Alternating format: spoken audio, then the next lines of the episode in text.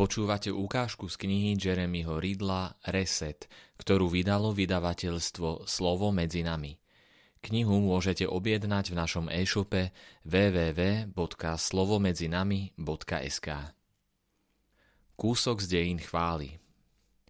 Žijeme v dobe naplnených snov – Počas posledných 60 rokov sme boli svetkami šírenia chválového hnutia a toho, akým nevyspytateľným a pozoruhodným spôsobom toto hnutie rástlo.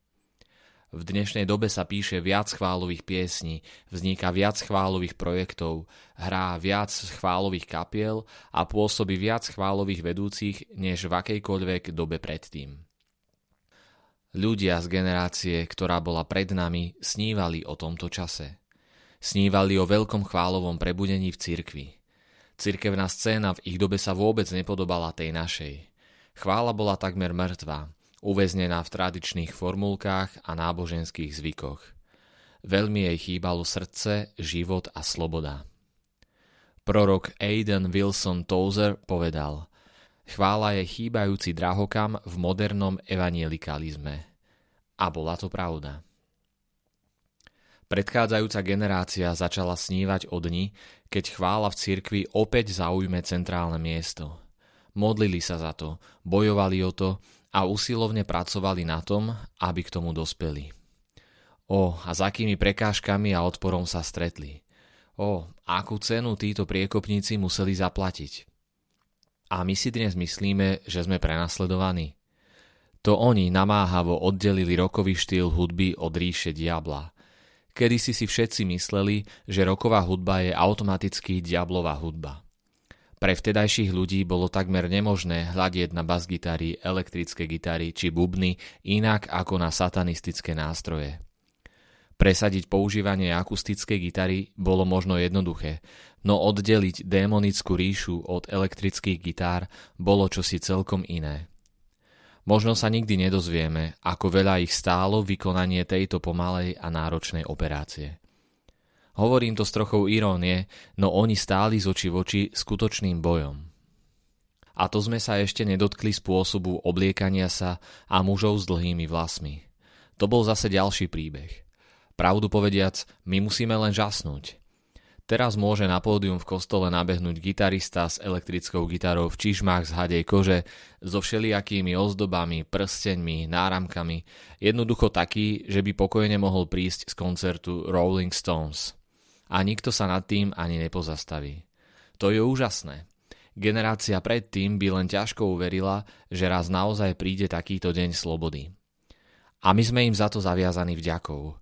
To oni bojovali a krvácali, aby prevzali územie, ktoré je pre nás každodennou realitou. Oni doslova bojovali za našu slobodu. Na slobode je však zvláštne to, že je ťažšie orientovať sa v nej, než v stanovenom systéme toho, čo treba a čo sa nesmie robiť.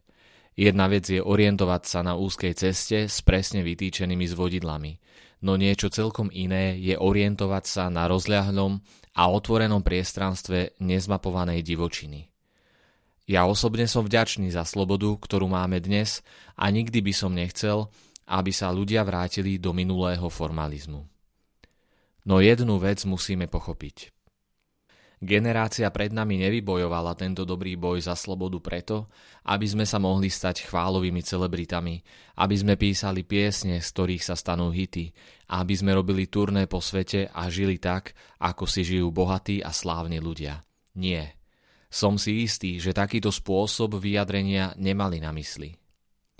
Oni bojovali za túto slobodu, aby sme my mohli rozbiť nádobu s voňavým olejom aby sme mohli slobodne vylievať vôňu našej lásky a adorácie na Ježiša a robiť tak všetkými hudobnými, telesnými, emocionálnymi a umeleckými spôsobmi, pre ktoré nám horí srdce, bez hamby a prekážok.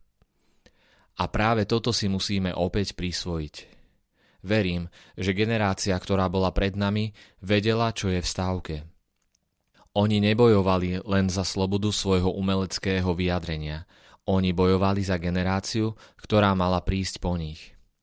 Keby sa rozhodli ponechať chválu úplne ponorenú do starých fóriem a nevybojovali by za nás tento zápas, neobjavila by sa celá generácia vodcov. Tento cieľ a poslanie by v nich odumreli skôr, ako by sa v nich narodili. Som presvedčený, že aj v mojom prípade by to tak bolo. Pravdepodobne by som sa snažil vybudovať si úspešnú advokátsku prax niekde v New Jersey, pričom by som si vôbec neuvedomoval, aký by mohol byť môj život, keby bol zasvetený chvále. Keby nebolo priekopníkov, akými boli Randy Stonehill, Larry Norman, Kate Green, moji rodičia a neskôr chválovi predskokani ako Kevin Proš či Delirious. Táto časť môjho srdca a povolania by sa nikdy neprebudila. Priatelia moji, to isté platí aj o vás.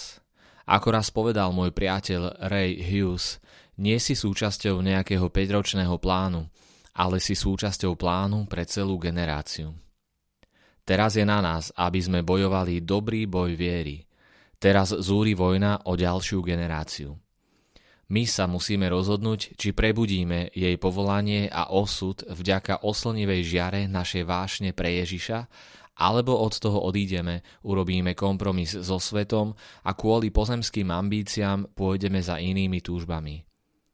Ak ostaneme na tejto ceste, nie len, že nevyužijeme a prídeme o pôdu, ktorú pre nás vybojovali naši otcovia a naše mamy, ale zároveň umlčíme generáciu chváliacich, ktorých mal prebudiť náš život.